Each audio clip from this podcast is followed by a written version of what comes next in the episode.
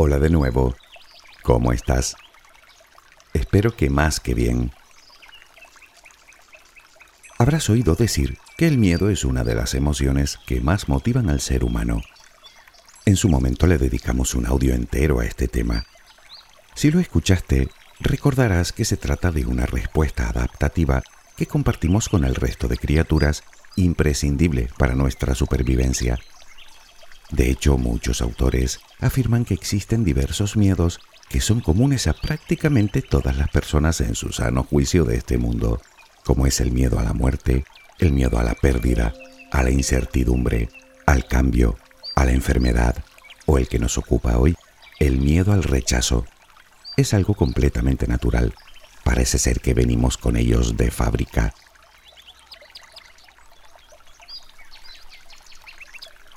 ¿Cuántas cosas habremos hecho o dejado de hacer en nuestra vida por miedo, verdad? Y sobre todo por el miedo a no gustar, a no obtener la aprobación de los demás, a ser juzgados, a no encajar, a ser rechazados. Tal vez pienses que siendo un miedo intrínseco a nosotros no podemos evitarlo, pero no es así. Sí que podemos, solo hay que entenderlo y aprender a superarlo. Como decía Marie Curie, dejamos de temer aquello que hemos aprendido a entender. No digo que eso nos evite ser rechazados alguna vez, eso es algo que le pasa hasta al más exitoso. Digo que nuestra mano está hacer que nos afecte más o menos. Todo depende de cómo lidiamos con él. ¿De dónde viene el miedo al rechazo? ¿Cuál es su origen? ¿Qué consecuencias tiene? ¿Y por qué no todo el mundo lo siente con la misma intensidad?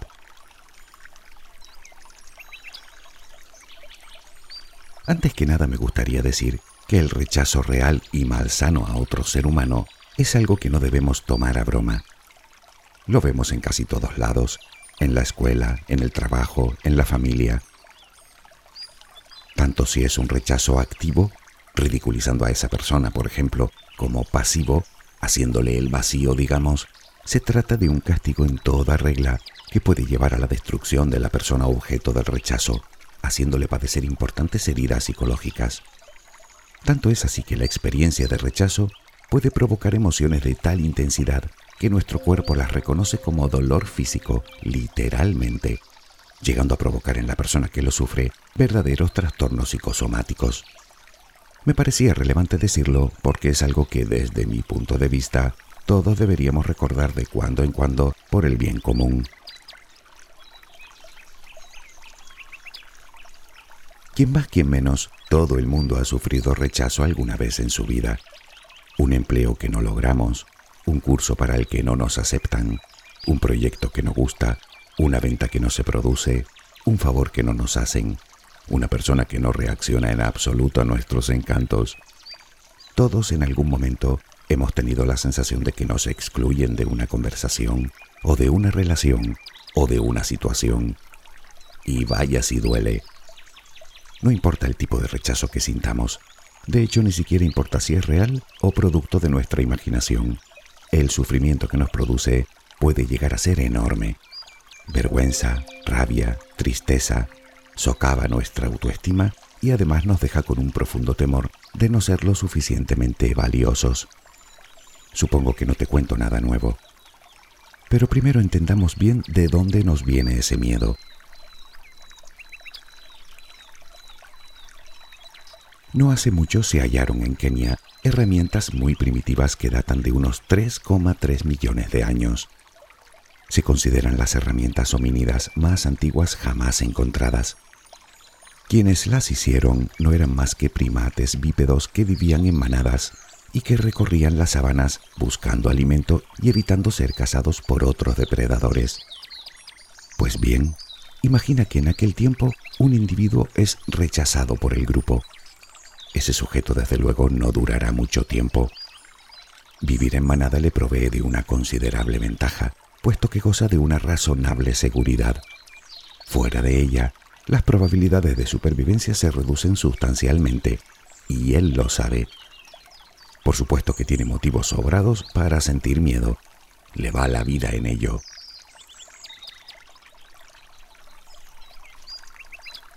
Ahí está la raíz de nuestro ancestral miedo al rechazo. Bueno, no me refiero a los 3,3 millones de años exactamente, sino a nuestra condición de seres gregarios, que nos viene de mucho más atrás.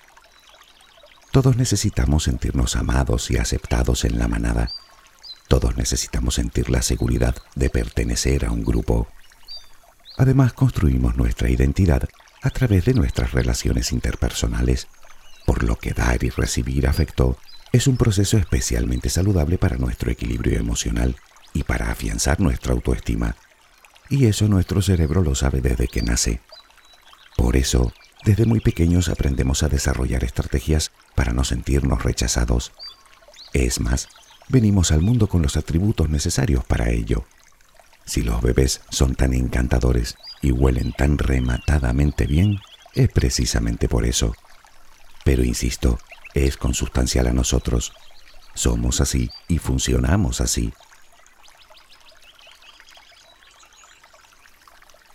Quizá pienses que si forma parte de nuestra naturaleza, nunca vamos a poder evitarlo. Bueno, sí y no. Pensemos por un momento en otro miedo común a todos los humanos. El miedo al cambio, por ejemplo. Vale que una parte de él es innata, pero es obvio que no todos lo sufrimos por igual. Hay personas incluso que han logrado transformar ese miedo en ilusión. Con el miedo al rechazo sucede lo mismo. No digo que hayan personas a quienes les guste que la rechacen. Claro que no. Digo que hay personas que hasta de eso sacan provecho.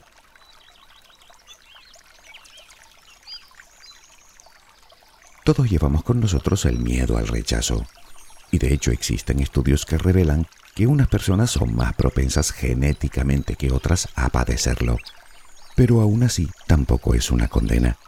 Y es que desde el punto de vista de la psicología, e independientemente de nuestra propensión natural, este miedo, como otros muchos, en general surge de las experiencias pasadas y con mucha frecuencia de la niñez misma. Hay muchas probabilidades de que aparezca después de sufrir acoso en la escuela, aunque también puede surgir del seno familiar, en el que unos padres muy exigentes no mostraron la aprobación suficiente hacia su hijo, aumentando en este su inseguridad. Podría deberse a la sobreprotección, máxime si el niño tiende a la timidez, lo que aumentaría su aversión a las relaciones sociales, pudiendo incluso llevarlo a sufrir fobia social en su edad adulta. Son experiencias que dejan un profundo dolor del que muchas veces ni siquiera somos conscientes.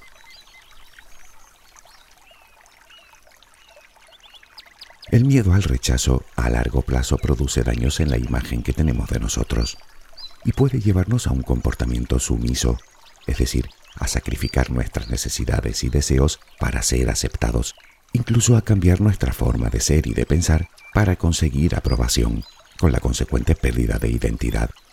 Es decir, que adoptamos comportamientos que creemos que van a ser aceptados, dejando de ser quienes realmente somos, para terminar siendo unos completos desconocidos para nosotros. Aunque también cabe la posibilidad de que actuemos de forma egoísta y agresiva, algo que funciona muy bien como mecanismo de defensa, ya que nos ayuda a prevenir futuros rechazos.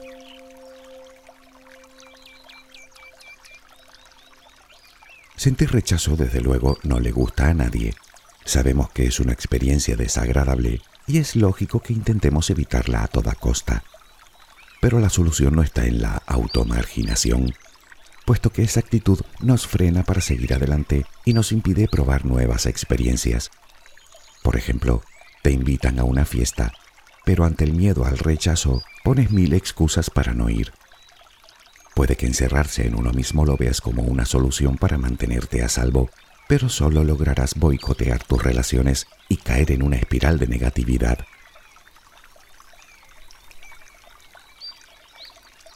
Lo normal es que los rechazos sufridos en el pasado afecten directamente a nuestra forma de pensar y de actuar. Si fuimos rechazados una vez, bien nos podría pasar de nuevo en el futuro. Sin embargo, no debemos, no podemos supeditar nuestra vida a ese miedo. Primero porque la mayoría de las veces el miedo solo está en nuestra cabeza. Y segundo porque si nos dejamos arrastrar por él, nos estamos condenando a nosotros mismos al ostracismo.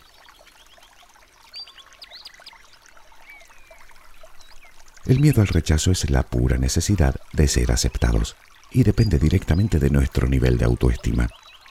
Si lo miras con perspectiva, es poner nuestra felicidad en manos de los demás.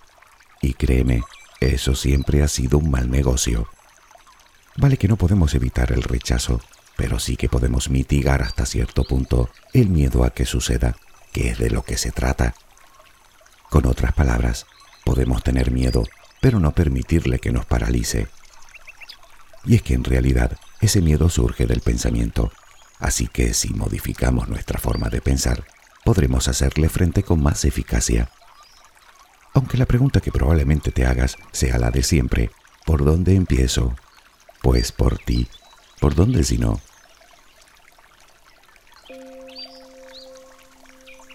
Como siempre te digo, si tu problema es acuciante, un terapeuta podrá ayudarte muy bien, que para eso están.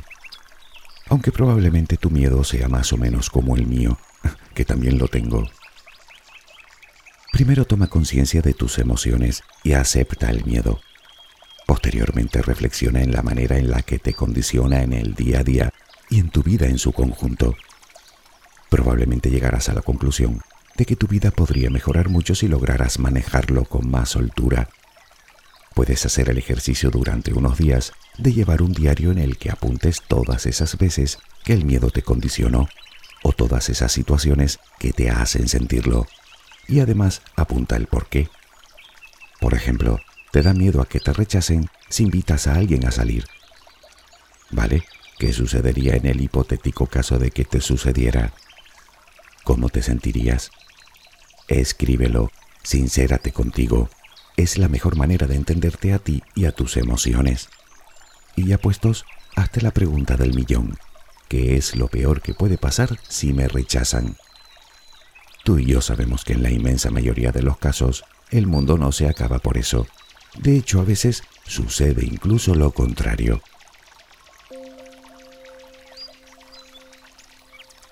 Y es que en el autoconocimiento se encuentran muchísimas de las respuestas que no logramos hallar fuera de nosotros.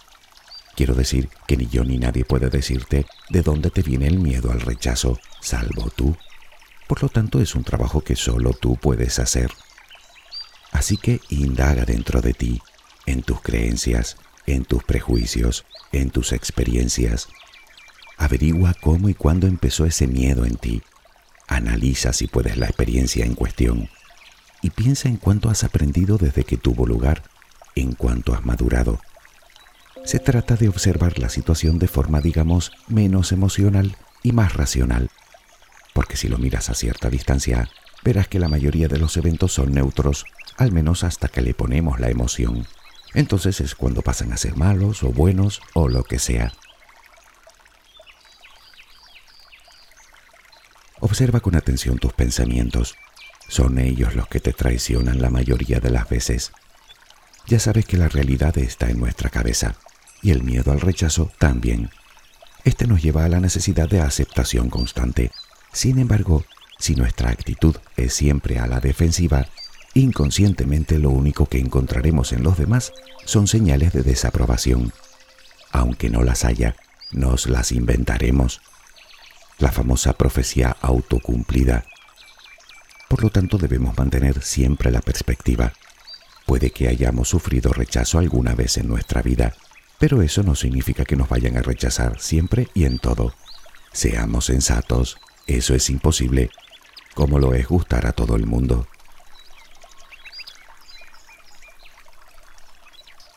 Los pensamientos son hábitos Casi todo lo que pensamos ayer lo pensamos hoy y lo pensaremos mañana. Bien, te propongo detener el círculo vicioso creando patrones nuevos de pensamiento. Tú, sin ir más lejos, conoces un sistema bastante efectivo, las afirmaciones positivas. Por ejemplo, soy una persona valiosa, soy importante en la vida de muchas personas, soy una persona agradable y caigo bien a los demás. En fin, invéntate la que más te guste la que más se ajuste a tus necesidades y repítela. Actuando de esta manera, crearás el hábito de pensar y sobre todo de hablarte en positivo, que es sin duda la mejor arma de la que puedes disponer.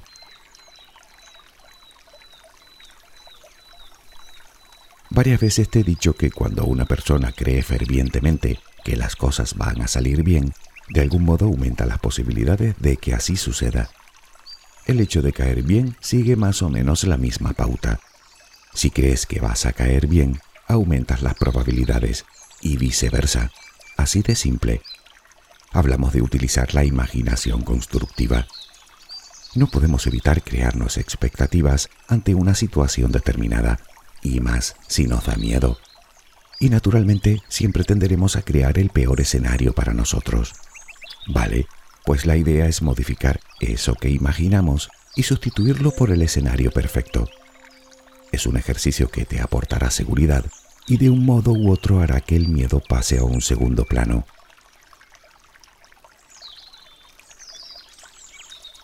No cabe duda de que el miedo al rechazo aumenta exponencialmente con la baja autoestima y la falta de autoconfianza. Por lo tanto, este es otro aspecto en el que debemos trabajar. No se trata de que nos acepten los demás, se trata de aceptarnos a nosotros mismos. Tú eres tú, no eres yo, ni eres nadie más. Además, piénsalo detenidamente. Si de todas maneras corres el riesgo de que te rechacen, ¿no es mejor que lo hagan por ser tú a que lo hagan por ser alguien que encima no eres?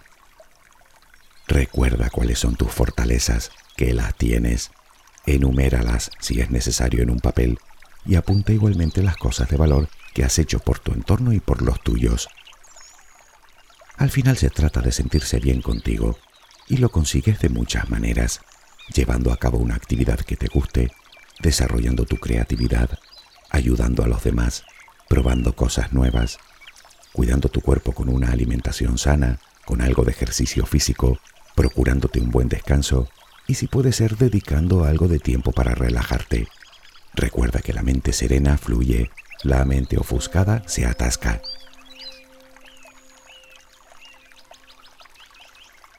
Enfrenta tu miedo al rechazo. Hazlo poco a poco si quieres, no tienes por qué correr. Pero eso sí, sé siempre amable y cortés y aléjate de los radicalismos sobre todo porque este tipo de actitudes dificultan las sanas relaciones y además porque, objetivamente hablando, nada es del todo blanco o del todo negro. Dedícate a lo tuyo, a perseguir tus metas y objetivos, a ser feliz y evita criticar y juzgar a los demás. El miedo mismo ya es una losa importante que debemos llevar a cuestas, como para encima estar envenenando nuestra cabeza.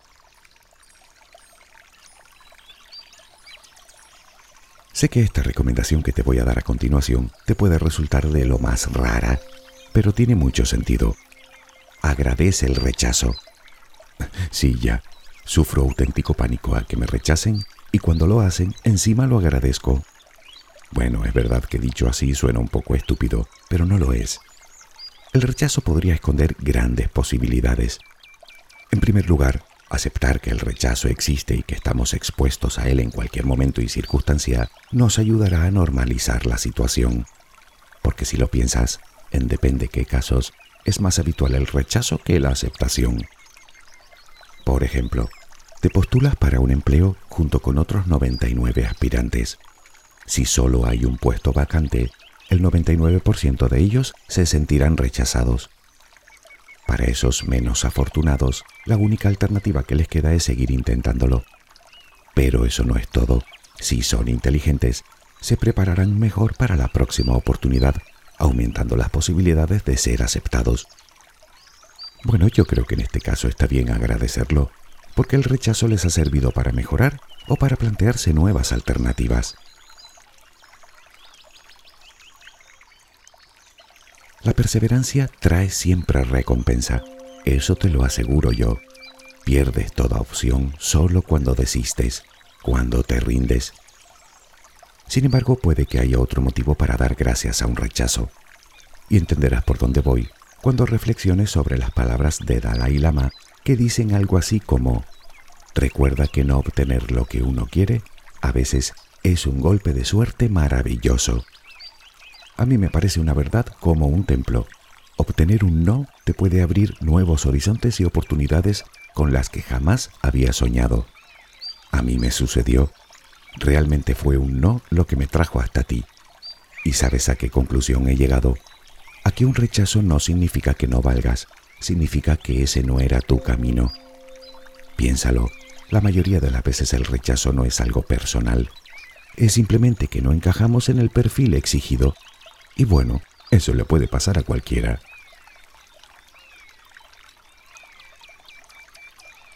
El mensaje que te quiero transmitir con todo esto es que sea como fuere, no debes sentirte diferente.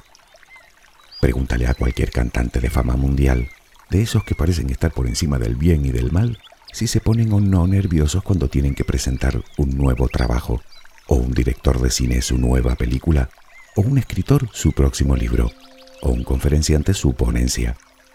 Por norma general son verdaderos manojos de nervios. Sin embargo, siguen adelante. ¿Por qué? Porque reinterpretan ese miedo a ser rechazados vinculándolo a otras emociones como la ilusión y el entusiasmo. Así que en vez de paralizarse, se vienen arriba. Y no es magia, es solo tomarse la molestia y el trabajo de reeducar la mente. Y si ellos y tanta gente más puede hacerlo, por descontado que cualquiera puede.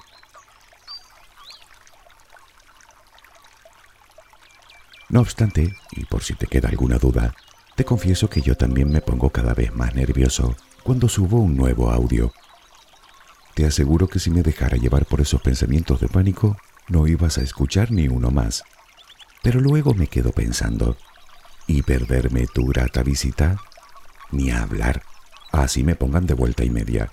Además, ¿qué culpa debo yo de que haya gente que no sepa apreciar mi talento? es broma. Espero que tengas una luminosa jornada. Hasta muy pronto.